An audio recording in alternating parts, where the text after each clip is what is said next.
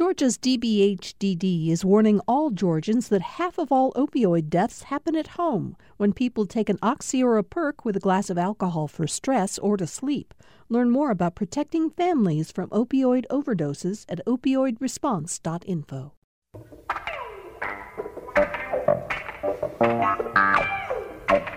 Thanks for joining us today for Political Rewind. I'm Bill Nigut. I know that we're going to have a really fun show today because we've spent the last 10 minutes in this studio before you all were able to join us talking about a lot of what we're going to discuss on the show. And man, the conversation got really interesting. Uh, so let me get right to it. Um, we're joined today by Senator Jen Jordan, who um, we're going to talk with you about a lot of the, the topics uh, that we're going to cover today, uh, Jen. But obviously want an update from you on Sterigenics. You've been leading the fight to uh, uh, make sure the state is holding them accountable in the best way possible. And we'll get to the lawsuit that you've now filed on that a little later in the show. But in the meantime, thanks so much for being here. No, happy to be here. You're sitting across from Cody Hall, as you know, uh, Governor Kemp's press secretary. Cody's been on the show a number of times before, and we're always glad to welcome you back. Thanks for being here, Cody. And glad to be here. Patricia Murphy is here. Patricia worked on Capitol Hill for Georgia Senators Max Cleland and first for uh, Senator Sam Nunn. She's a journalist, gone back into a role. She's in a role as a journalist now. She has a syndicated column. You can read her in Roll Call. You can read her you're not doing quite as much for Daily Beast, I don't think. Not as much, but you know, Georgia is now the focus of national attention. Yeah, so, so I think oh, I'll get back into that pool. Yeah, soon. you're going to be really um, popular, I would think, in terms of the work you do. Um, we're not going to talk about gun control today, but I always like to point out your most recent column in roll call. I think I'm right that the most recent one is on the what we're we might expect or not expect from gun control. The headline sort of says it all with Washington missing in action, Walmart for president. Um, so we'll post a link to that uh, column. People should read it, and then when we fi- finally have a chance to talk gun control, they'll be prepared. Yes. Thank you. Yes. All right. Let's get right to a conversation about the Senate race because there's been a development. Uh, Jen, not a terribly surprising development, but uh, Jon Ossoff who, of course, made national headlines in his race against Karen Handel last year, raised record amounts of money in that contest, and lost to Karen Handel by a fairly small margin. Uh, finally announced last night, early this morning, he is in the race. And he says, Jen, he's in what we're calling race number one, the race to uh, unseat David Perdue. Yeah? Yeah. I mean, I think I think it's been kind of um, not a well guarded secret that he was looking at jumping in. Um, the question for me had been once Isakson made his announcement, um, would he switch mm-hmm. to the Isakson race? And um, and he didn't. Um, so surprisingly, he's kind of jumped into the Perdue race, which is is starting to become a fairly crowded field. Um, Jon is going to be on our show tomorrow uh, for the first segment of the show.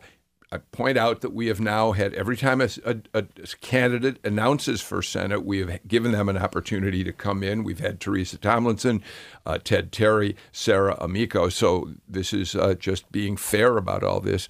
Um, Patricia, I'm going to play you a soundbite. Uh, Stephen Fowler, our uh, political reporter at GPB Radio, talked to Jon today. Let's listen to just a little bit of what Ossoff told him, and then I want to get your feedback. I've spent the last six years of my life attacking and exposing corruption and the abuse of power all over the world. And I believe that if we do not mount an all out attack on corruption in American politics right now, we will lose this democracy. And David Perdue is the spitting image of Washington corruption. Patricia, react.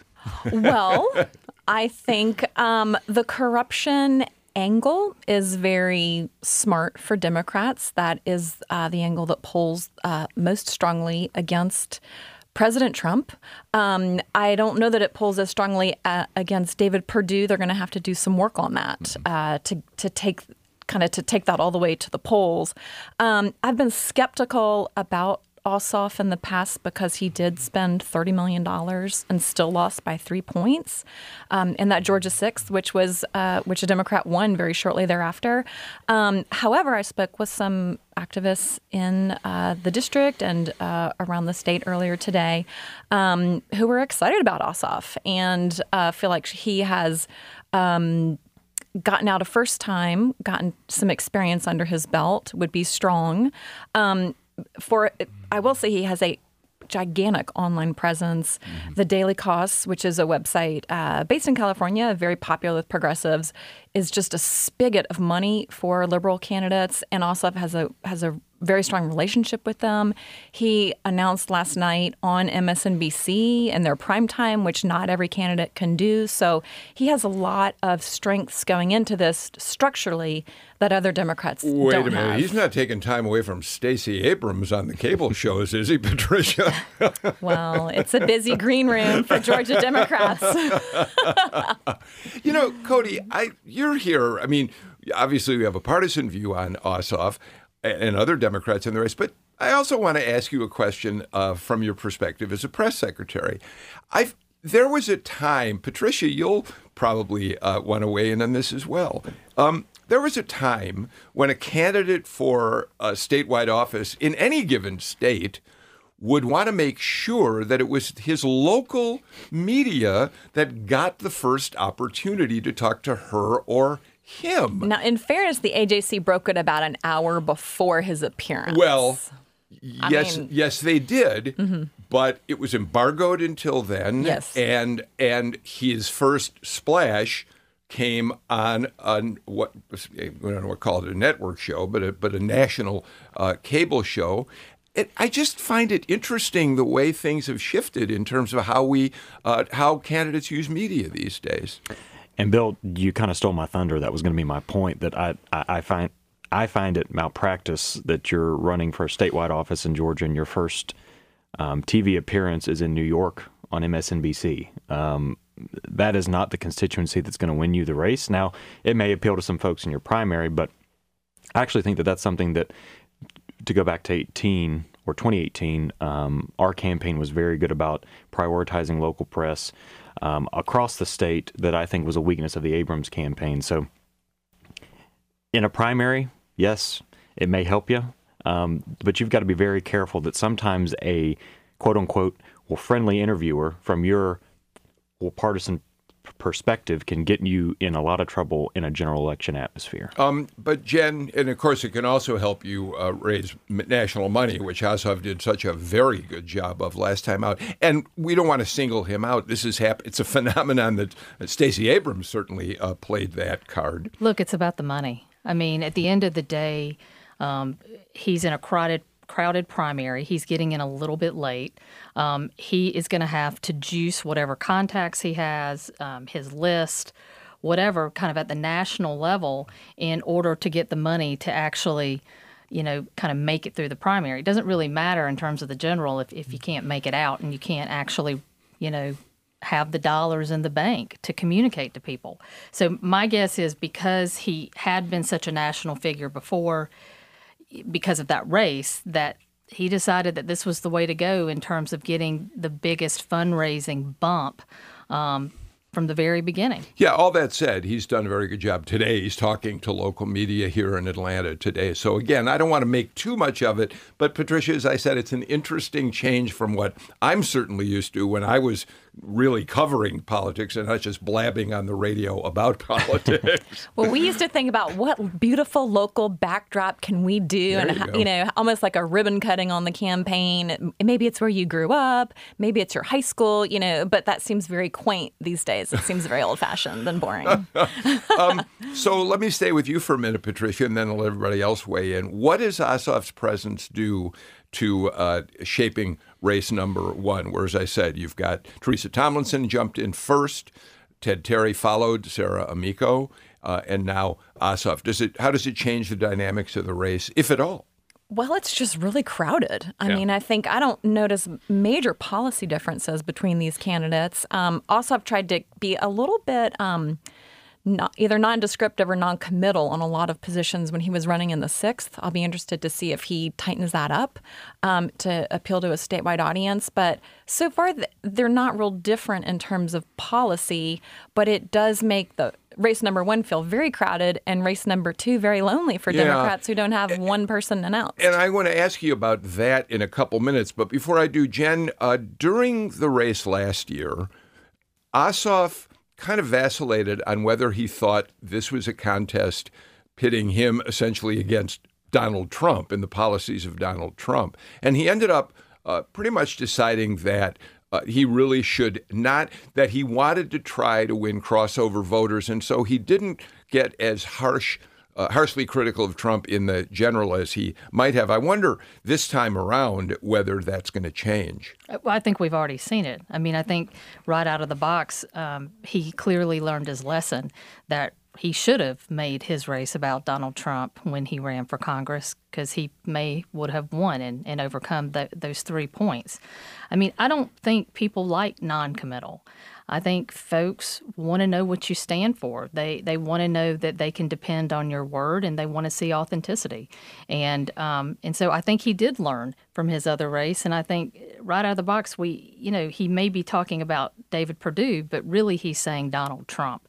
And you know, it looks to me like all he's going to be doing is trying to say that Donald Trump and David Perdue are one and the same. If you don't like one, then you can't like the other. Well, Cody, it, it, it's not a stretch to say Donald Trump and David Perdue are one and the same because let's face it, David Perdue has locked himself to President Trump throughout uh, his tenure, uh, both of their tenures in Washington.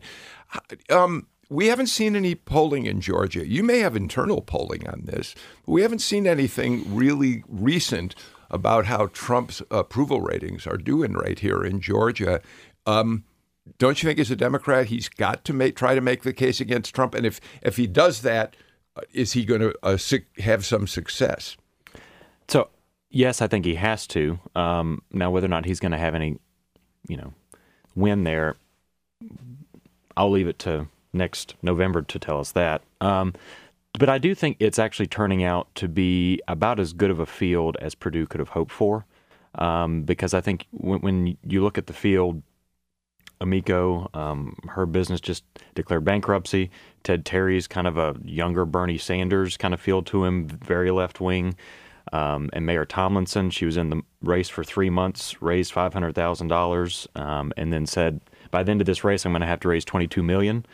Um, and now you have the guy who lost the most expensive U.S. House race um, in history. So I think it's actually a pretty good field for the Perdue team. Um, obviously, you, any candidate running is going to have to make the case to voters why they should be sent back to whatever job they, they had. Yeah. Um, and that's going to be based on his, his voting record. And I think it's also going to be based on the fact that we finally have relief for a lot of Georgia farmers in South Georgia um, that were hurting after Hurricane. Well, Michael. we're waiting to see just how that will come through. By the way, Patricia, I certainly did not mean to suggest that Ossoff's the one guy in the Democratic field who's going to run against Trump. They're all going to have to run against Trump. So the, the really the question is how successful can a Democrat be in the Perdue in race number one running against Trump? Yeah, and how can they differentiate themselves from each other? Yes. If they're all going to be against President Trump, what's the difference between any of these people? Yeah. Um, and I think that Democrats, in a lot of ways, national Democrats, are eager to honestly have a woman uh, come forward in a number of these races. Um, and so Ossoff starts I mean, that's never going to change. You know, so he's going to have to distinguish himself in some capacity if he is running against Trump and he is going to be more progressive where does that leave him? I do think it was very interesting that right out of the box, John Lewis has already endorsed Jon Ossoff. Well, of course, Ossoff was on his staff as a young uh, staffer on Capitol Hill, right? So there is a connection there. For sure, yes, there was a connection there, but that's a very, very important Strong. endorsement, yeah. especially on the first day. Yeah. Um, also, in his announcement video, he featured Stacey Abrams, and it raises the question of what will be her role in any of these campaigns. It's very audacious to have her in your video if you are not expecting some sort of endorsement to come forth. Do you, um, Jen? If you do you really think that Stacey Abrams wants to jump into the primary and make an endorsement here? No. Yeah, I don't see any advantage for her to do that. And if she's not going to, then Patricia's right. It's a pretty audacious move on Ossoff's part to put her into uh, her his uh, first uh, video of the campaign. Well, I mean, he, he used her words. I mean, it's Yeah. kind of it's interesting. Not not most Democrats actually have video footage of Stacey Abrams. You know, basically saying how how what a great job he did and what a great candidate he was. Um, obviously, that was intended for for a certain point in time, and people know that. Um, but you know, it's it's fair game. I just want to say that having worked against her team, there's, in my opinion, no way that Ossoff would have used that footage without clearing it with Abrams' team. Mm, that's interesting. Interesting. Well, we're going to watch how that unfolds. Um, so, Jen, help me with this. We talked about this a little before the show went on. We have two races. We we before Johnny Isakson uh, made his surprise announcement that he'd retire at the end of the year. We already had Teresa Tomlinson, Ted and Ted Terry as declared candidates in that race against David Perdue. After Johnny made his announcement, Sarah Amico rather quickly announced that she too would seek the Isakson seat in the Senate, not the um, or I mean the Perdue seat in the Senate, not the open seat that comes up when Johnny Isakson steps down. Now we have Ossoff apparently saying he too is running against David Perdue. I, I've been having trouble wrapping my head around why it's better for a Democrat at this point, knowing there's an open seat, to decide to go after David Perdue rather than go for the open seat. Do you have any theories on that? Well, I mean, there there are just some practicalities. One is um, you know who you're running against in the primary.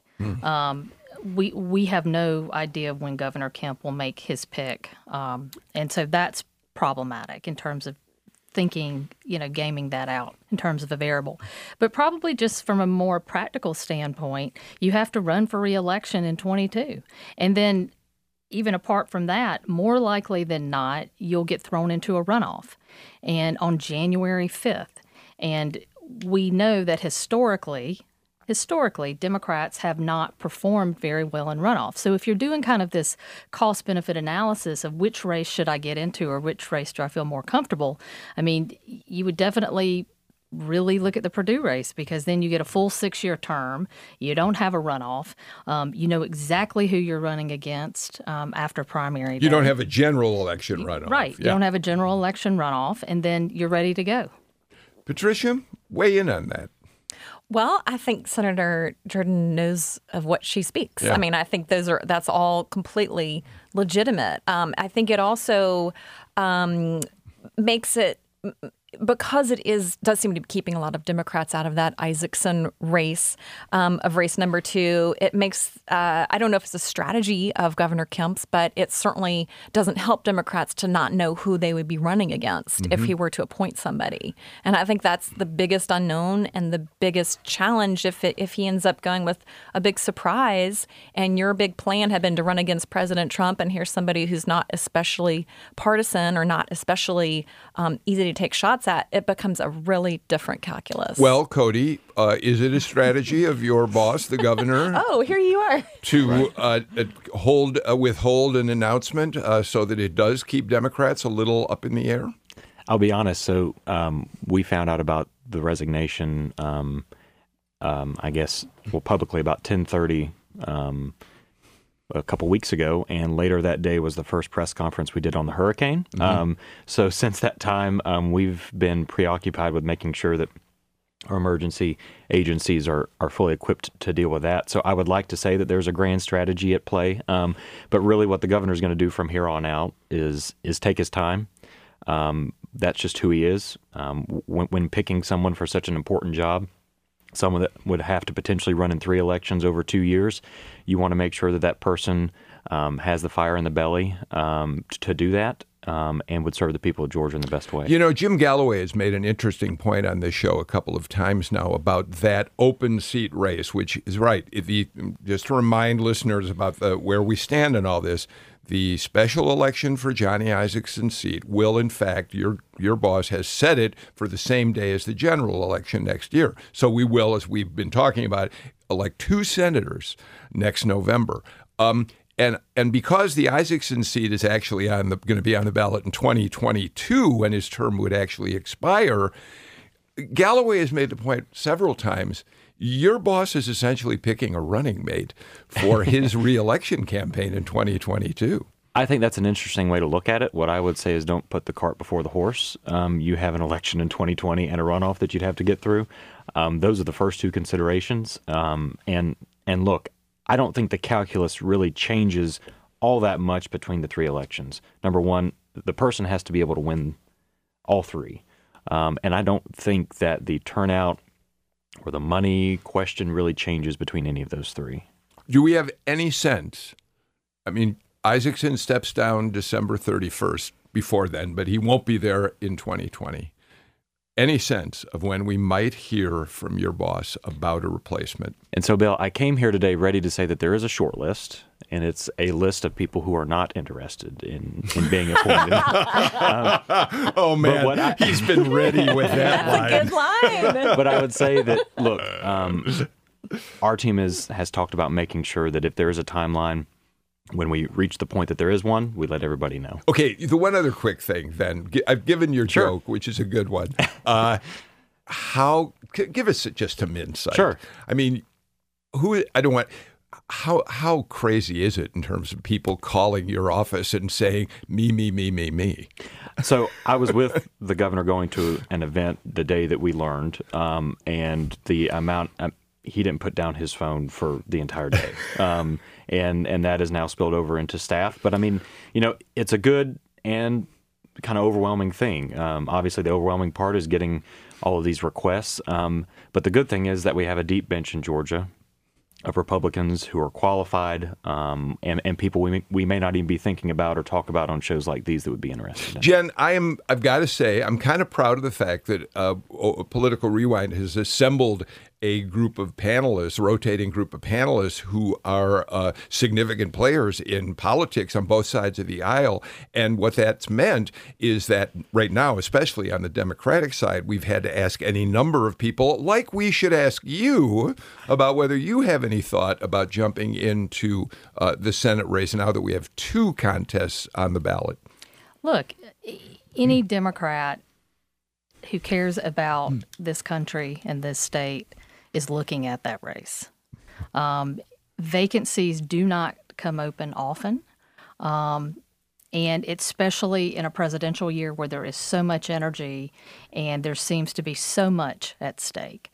Um, so, you know, I am looking seriously at it, as is about a thousand other Democrats in this state.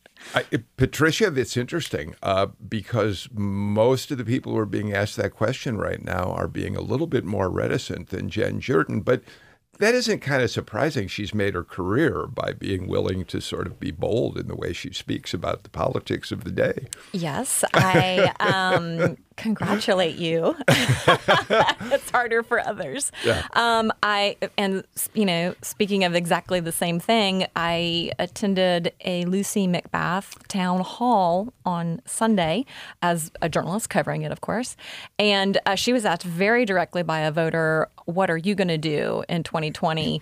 And I was very surprised at how little of an answer she offered, um, which to me was an answer. And it's you know, she said.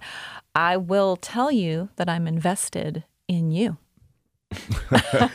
and, and there were some confused faces. She said, I'm invested in you. Yeah. And so that was 100% not a no. I, and she is thinking about it. Yeah. And, um, I, you know, I think uh, for Democrats in Washington, she is an attractive candidate for a lot of reasons, um, not the least of which is that they do think she could raise quite a bit of money, and she does have a national profile because of um, her uh, time so far in Congress. Uh, but there are a number of Democrats. You know, we've heard that the Democrats have no bench. Uh, there are a lot of names uh, circulating who are, inc- to me, very strong and would be really interesting, dynamic candidates, mm-hmm. quite aggressive. And it's the first time that I can remember that I don't have to get on a plane and leave town to cover a really interesting Senate race. Wow. It, it, which, by I know you want to jump in, and we'll let you do that, but it, everything Patricia just said argues in favor of why your boss ought to be giving very careful consideration to a woman or a minority candidate. Yeah? I think the governor's going he's going to consider all options. Oh Um, my I'm God! not going to box him in Get- here You know, on this Cody, show. just leave now. I will say that, um, and Senator Jordan's response to the question was a whole lot better than Congresswoman McBath's um, as a as a comms person. Um, but I think that there's one aspect here that um, needs to be noted that in the 2018 election, there was obviously a primary on the Democratic side in the governor's race, but it was really over probably by January or February of 2018. Um, it looks like, um, at least in the Perdue race, that the Democrat is not going to have that luxury of of running from January to August, really the first or second week of August. By the time the Republican really got their feet under them in our runoff, they're not going to have that much time to essentially build a war chest, go fly to other states in the country, raise money from billionaires, and then come back to the state ready to go to war. They're going to have a bruising primary. They're probably going to have an equally bruising runoff. Um, and this time, Perdue and the appointee that the governor would choose will not have to deal with those kind of characteristics. Uh, in the race. Cody, you get the last word on uh, this segment, uh, and because of that, we when we come back, we'll ask you to be, narrow down the field for us. Let's do this. Let's take our first break, and when we come back, we'll move on to a number of other subjects that are on the political radar today. This is Political Rewind. Are you thinking of getting rid of your old car, truck, or RV? GPB's vehicle donation program is here to help. Donating has never been easier. We'll take care of everything, including free pickup of your vehicle. Just go to gpb.org/cars or call 877-GPB-1-CAR. That's 877-472-1227 and thanks so much.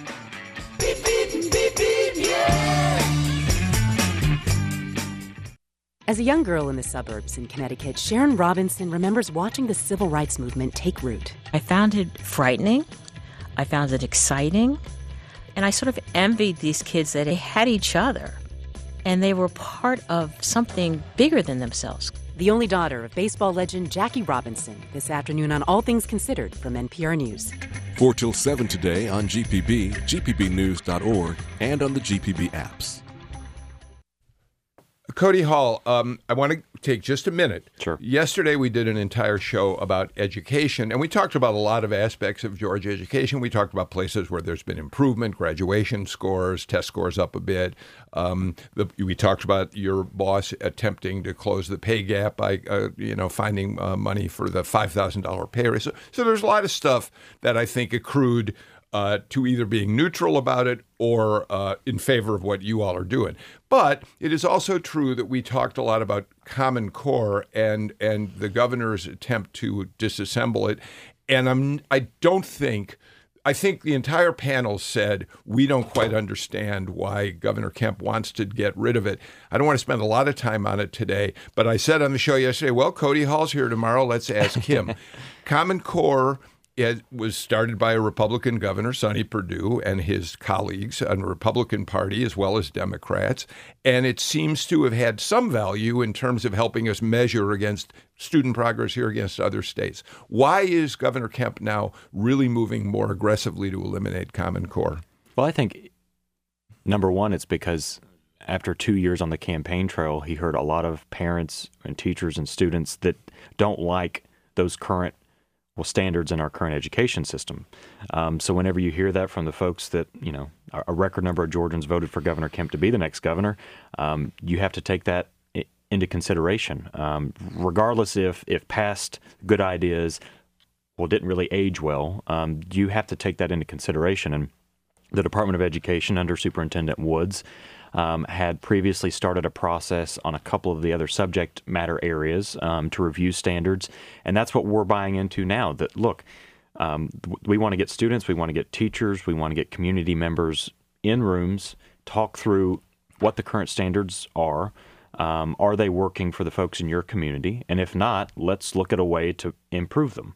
Um, and that's why there's a multi-tier kind of laborious process to get there. It's very complicated. Right. Um, but I will say that education is a priority of, this administration. So if this process is the best way to get to a better education for kids in our schools, then let's do it. All right. One other quick note, Jen. One of the things that the panel talked about yesterday was the fact that uh, from Joe Frank Harris to Zell Miller to Roy Barnes, there were governors who had big visions for how to reform education in the state. Not all of their plans uh, were uh, uh greeted uh, uh, positively. Not everything worked, but but there were three governors in a row who really were moving it, made education one of the biggest priorities of their administrations. And then things started to change under Sonny Perdue. Under Nathan Deal was not able to get QBE uh, turned around, unfortunately. Uh, so it wasn't quite the priority for him. And despite what Cody says, I don't think we've heard that the Kemp administration, the pay raises are great, but I don't think we've heard a big vision for how we can make uh, education better in Georgia. Yeah, I mean, I, I, would agree. I mean, look, the, the teacher pay raises, that's great. Um, and I think that Governor Kemp and his administration and probably his campaign understood that teachers are the leaders in this state. I mean, throughout Georgia and outside of Metro Atlanta specifically, um, they are the people that. Um, you know, teach folks. They're the leaders. They're they're in the community, and they're the they're the ones that kind of push policy. So I think every governor, Republican or Democratic, has learned that you've got to be a little bit careful yeah, right. um, when you're dealing with education policy and to make sure that the teachers are on board because at the end of the day, if they're against you, you're going to have some problems. Uh, Roy Barnes learned that lesson well when he sought reelection. Uh, just to put a period on this and move on, um, that is one of the conclusions the panel reached yesterday. We had we had some really smart people educate who understand education here.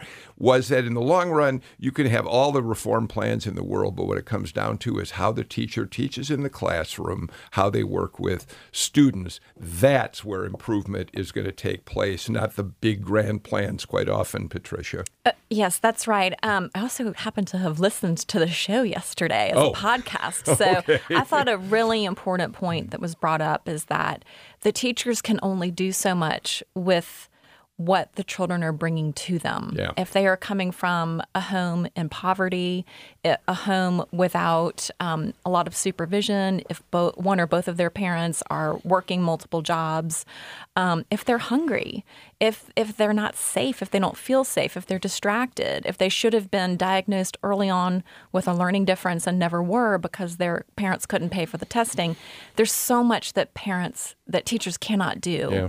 Um, but they're the only ones we have, yeah. and so they are so important. And any parent will tell you that those teachers are just your lifeline to the future and yeah. your children's lifeline. So I think to to pay them better, every Georgian would get behind Kemp. That may have been the biggest reason they got behind Kemp. One last word on this, and then we'll move on. Cody? Sure. So I. I would caution people that are saying that there's not more out there, that um, we've only been in office nine months, but in those nine months, we've passed the largest teacher pay raise in state history. We've put almost well, $70 million into school security grants so that every school has $30,000 to beef up their security, and we've doubled funding for mental health in our high schools to deal with some of the issues that Patricia okay, was mentioning. Fair enough, fair enough. Um, it, let's uh, turn to another subject. Uh, Jen, I, I, said at the top of the show, you've been involved in the Sterigenics uh, crisis, I think is a fair word to use here. The uh, plant up there in Smyrna, which uses ethylene, ethylene oxide to sterilize medical uh, equipment, and uh, the the release of which is v- is toxic for the environment around the plants. What EPD felt for a while that Sterigenics was getting in line. Then we learned, surprisingly, that there was a leak that they never reported. They had to evacuate the plant. Where to th- and now you filed a lawsuit. Talk about what that means. So the lawsuit specifically, look, right after it basically came to light um, about Sterigenics and about the ETO emissions. Um, almost immediately, EPD entered into a consent order or agreement with um, Sterigenics to say, okay, well, this is what you can do to fix things. The problem with that is that that was all based on what Sterigenics was representing um, to EPD. And um, there was no real vetting. And it's kind of one of those things where they're like, you know, just trust us. We're going to fix the problem, and this is how we're going to do it. You know, wink, wink, nod, nod. And um, and I think EPD um, and the governor's office, I think that they took Sterigenics at its word that it was being transparent, it was trying to do something. Um, they entered into the consent order, and then now we know that actually Sterigenics wasn't being transparent and that they didn't reveal or disclose a lot of things that are incredibly troubling. And so, but with respect to the lawsuit, all it does is under the rules and regulations of EPD, before you can enter a consent agreement or order like the one entered, there has to be a 30 day time period where the public can comment, where there can be an open hearing, where the ideas can be vetted to say, yeah, that makes sense, or no, that doesn't. Mm-hmm. To actually have the scientific community jump in and and so really all the lawsuit does is to try to invalidate the order or the agreement um, to allow the Kemp administration to kind of have um, a do-over. Um, I think you know what I've been saying is now that we know more, we can do better. Cody, you were caught flat-footed. I mean, and I don't. I'm not suggesting it was your own fault, but you were as surprised as the as everybody who picked up the paper and as Jen Jordan was to read that there had been a, a, an evacuation of the plant that they never reported to anyone. I believe I'm right in saying that. And it does feel, if I'm correct, I've been reading reports out of your office that that did give you some thought about recalibrating how you're going to approach Sterigenics. So, I mean, it absolutely was very unfortunate um, because, excuse me, um, and Sterigenics did have a meeting with the governor, and that did not come up. Um, I will say that the reason why we believe that, that the consent agreement is the correct way to go is because there are legally binding ways to ensure that those emissions come down. Now, I'm not an attorney or or one as accomplished as um, my colleague over um, on the on the on the other side of the yeah, table. you don't want to mess with Jen say, Jordan about right, the law. I, I will say um, that if her lawsuit was to go forward, that consent agreement would be kind of tossed out the window, and then the company would not be held um, to try to lower their emissions um, like we're trying to get them to do. But I will say that through this consent agreement, um, we are going to be able to negotiate a new permit through EPD with Sterigenics um, that will hopefully allow um, the state um, to have a little bit more kind of teeth on the bones there to ensure that we're protecting not only businesses but but also families. All right, let me, Jen, let me give you just a chance to respond to what Cody just said, and then I want to get you into this too, uh, Patricia. Look, I mean, part of the thing is that we can toss the consent agreement or order that exists now, and they can go right back to it um, and actually have an open process because Sterigenics has now announced that it's going to completely stop operations until the beginning of October, which they had said before they couldn't do right. for any number of reasons. And now all of a sudden they've turned around and said they can do it. And just amazingly, all of this is going to happen before EPD's testing starts. So you have to start to wonder what's really going on here. So if they're already going to be shut down till October, this is easy, right? All you got to do, you throw the, the existing order or agreement kind of to the side, you sit back down at the table, and you negotiate a deal that is actually going to be beneficial to the so, people. Patricia, can I put this in a, let me put this in a, a much larger context. This is all uh, playing out in our state, in our community, and we have other prob- environmental issues in other parts of the state as well that at some point we really want to dig into a little more. But it's playing out in the environment in which the Trump administration is undoing every environmental regulation it possibly can, in which there is an argument really going on at the national level about whether um, how much attention we have to be giving to environmental issues or whether business has to prevail. And, you know, I think on the national scale, there are a lot of Republicans, a lot of business people who who are p- thrilled that Trump is helping them avoid all these regulations. But here, here it comes home, and we have a Republican administration in the governor's office. It, and I there's a there's I'm I don't even know what my question is, except I'm laying out what I think is a an odd sort of environment right now. Well, I, it you know costs, what I'm saying? Yeah, I do. It costs businesses a lot less to not have to prove that they're doing it right. Uh, the Trump administration is very will, interested, willing, very upfront that says we consider this red tape. If there's a problem, we'll know about it because the companies will tell us.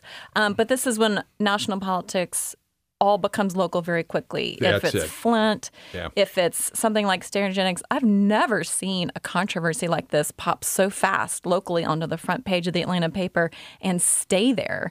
Uh, and it's because the company has not been transparent. Um, Governor Kemp, I think, uh, got on it pretty quickly, but we still have no information, no reliable information about how is the air quality. What does this mean? If you live, these color coded maps come out. It's like red, orange, yellow. If you live in yellow, are your children going to get cancer? It's very, very scary for people, and it's a densely populated metro area. Um, I've spoken with a number of people, obviously, who live there, but then also there are 20 schools in this area affected. 20 schools.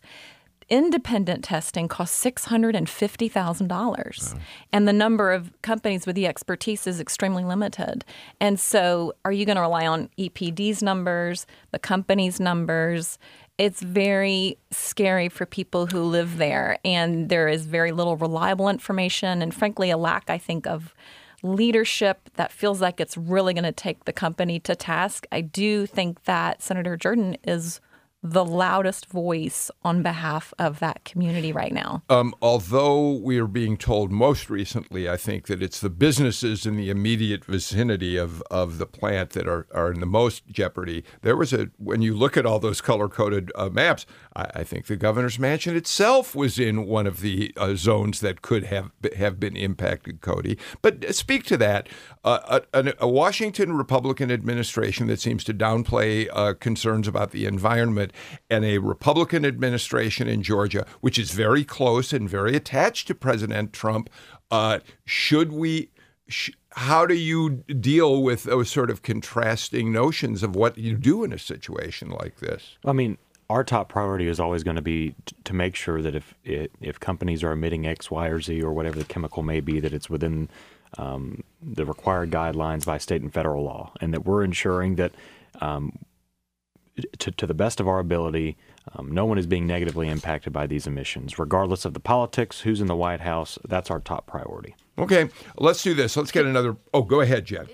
But the problem is because the Trump administration has has not been on top of this with respect to the federal regulations, they're still based on the fact that ethylene oxide isn't a carcinogen. Yeah. So, under the federal guidelines or the state guidelines, um, Sterigenics can pump thousands and thousands of pounds of ETO into the atmosphere, and we know that isn't acceptable. So, it's not an okay thing just to say, well, look, what are we going to do? I mean, they're in compliance with, with federal EPA regs. It's because EPA hasn't done anything. And at the end of the day, I mean, this is a real opportunity for leadership for the Kemp Well, and that's why what Patricia says is, I think, particularly pertinent. Uh, here you suddenly find an environmental issue that gets to the local level quickly and stays in the news, and people do care about the environment, um, despite some of the feelings in the administration about how the how businesses ought to be able to move independently. Let's get another break out of the way and come back. We still got a couple stories I really want to get to,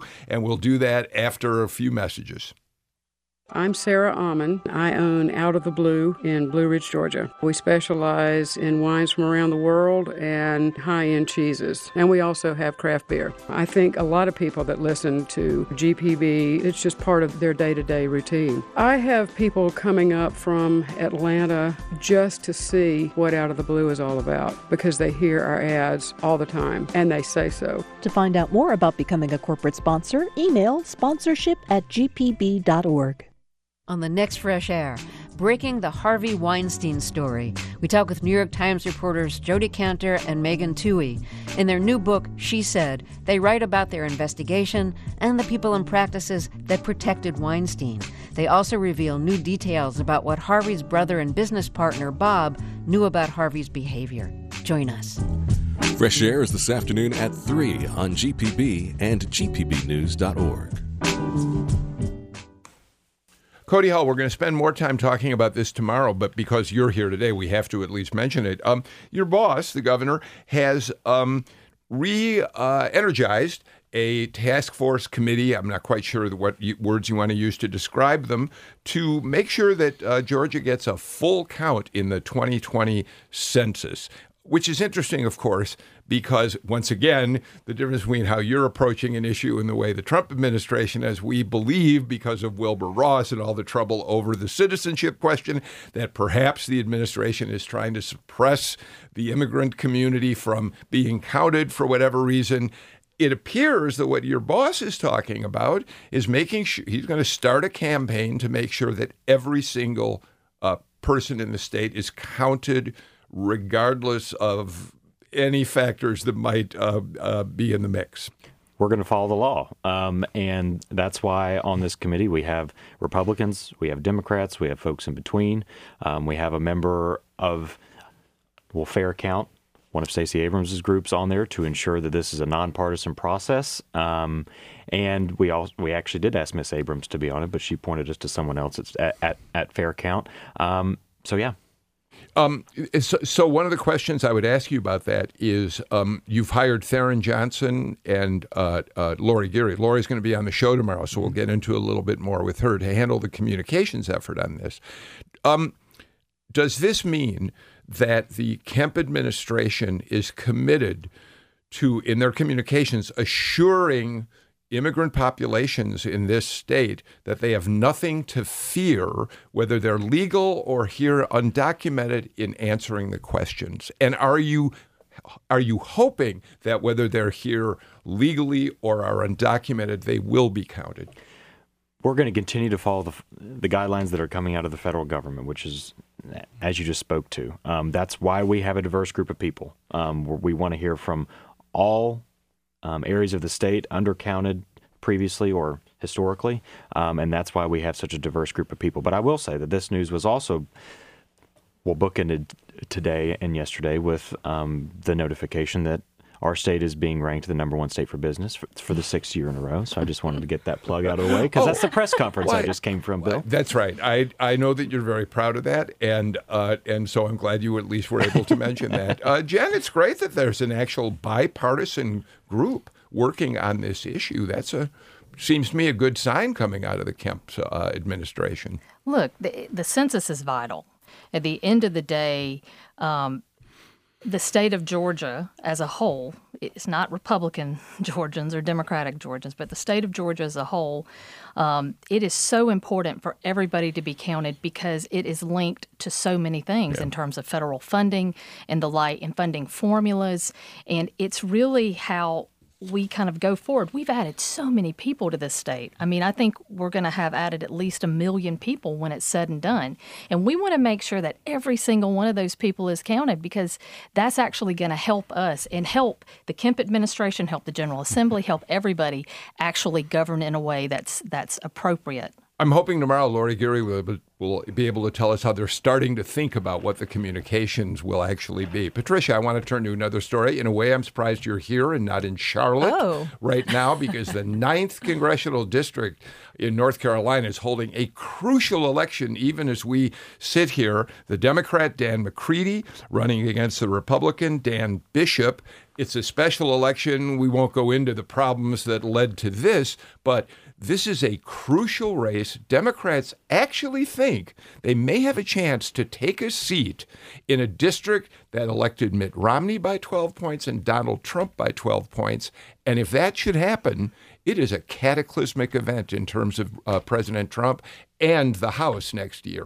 Yes. Well, the reason Democrats think they could win this is because they almost did win this yeah. in 2018. Uh, Dan McGreevy came, um, Dan McCready rather, came a thousand votes short of winning that race, and there was uh, a a bit of voter fraud. That meant that that bit, the, on the Republican side, yeah, uh, that meant that uh, those results could not be validated, which is uh, rather unprecedented and a huge deal for a House race. Um, to show how important this is, Donald Trump was in the district last night with uh, the Republican, with Bishop, uh, yeah. with Dan Bishop, uh, who although who, he has been outspent by about three to one by the yeah. Democrats. So the Democrats have poured a ton into this race so that they can show that if they win, this is the future. Um, there's a lot of concern among House Republicans that if they don't pick up this seat, it could fuel some more retirements from Republicans looking at retirement. Um, any any special election has its own idiosyncrasies. This certainly is one of them. Um, but I I think it's I think it's important mostly for the messaging that comes out of it and um, the momentum it would give either side. Well, messaging, yes, but a, a district that was won by Republicans uh, by 12 points in the last two presidential cycles, uh, if it goes for a Democrat, Cody, uh, it may be a bad omen for Trump's ability to win North Carolina, and that would be devastating to his campaign. I mean, it's always tough to be outspent three to one, um, regardless of what district you're running in. Um, I would say having been on a campaign in recent history. Um, it is not a, an easy environment for Republicans, no matter where you are. Um, so you have to work harder. You have to raise enough money. You have to get your message out. Why isn't it an easy environment right now? You've got the president of the United right. States, a Republican, sitting in the White House. Well, whenever you're running a House campaign, sometimes you don't want to be talking about what's on the front page of your local paper. um, and well and, said, Cody. And because there are a lot of issues that voters actually do care about that sometimes is not r- reflected in the media in terms of health care access and other things. Oh, Jen, uh, it's going it's going to be fascinating to watch the returns from this race come in tonight. Right now, the polls show it pretty much neck and neck, although it is a, de- a Republican district. So, as much as Democrats hope they have a chance here, the most reasonable conclusion will be the Republican ought to be able to win tonight. Yeah, absolutely. I mean, look, part of the issue is too is that it's a special election. Yeah. And having run in special elections, I can tell you that that there they do not go the same way um, that your normal kind of midterm or even your presidential cycles go. And it sometimes the money matters, sometimes it doesn't. Um, but you know, if we even get close, I mean, I think that that really is the message because if we get close in a district where Trump won by 12 points, not just Mitt Romney, but Trump. Donald Trump won yep. by 12 points, I mean, we, we've definitely got some momentum going into next year. You know, Patricia, the other it strikes me that if North Carolina should elect a Democrat and uh, Republicans become more nervous about whether they can win North Carolina in the presidential race, it just makes Georgia even more important to the Republican calculation for winning the White House in 2020. Oh, for sure. I mean, North Carolina um, is Georgia probably you know two or three years down the road. Democrats would love that to be now. They would love to see that momentum now. Um, this district is also one of those suburban exurban districts that Republicans are having a really hard time with. And Bishop, um, campaigning with Trump last night, said, there is no better fighter for North Carolina than Donald Trump, and there's no better fighter for Trump than me. He has tied himself to this president. And so it will be a referendum on Donald Trump in that district. All right. Um, what a great conversation. We're completely out of time for today's show, but thank you all for uh, a really good conversation about some interesting issues in political news today. Patricia Murphy, again, the most recent column in Roll Call is uh, with Washington missing in action, Walmart for president. Uh, Tom, we can put that a link to that up on our social media, right? So Patricia gets even more readers than she Thank already you. has. Cody Hall, we you know we always love having you come in and talk to us from the perspective of what's happening in your office downtown under the Gold Dome. So thank you for being here. Senator Jen Jordan, whether you wanted to or not, I think you made a little news today by saying, yeah, I'd be crazy not to say that. Well, you didn't use the term crazy. That'll just get you in trouble. If I, but yes, you can't not look at a Senate race next year. We'll be fascinated to watch how that unfolds. But thank you for being here today. Thank you. That's it for us. Uh, we're back again tomorrow at 2 o'clock. Greg Bluestein will be joining me from the AJC. He's been out there talking to Senate candidates and always has an interesting perspective on what's happening. Until then, I'll see you at 2.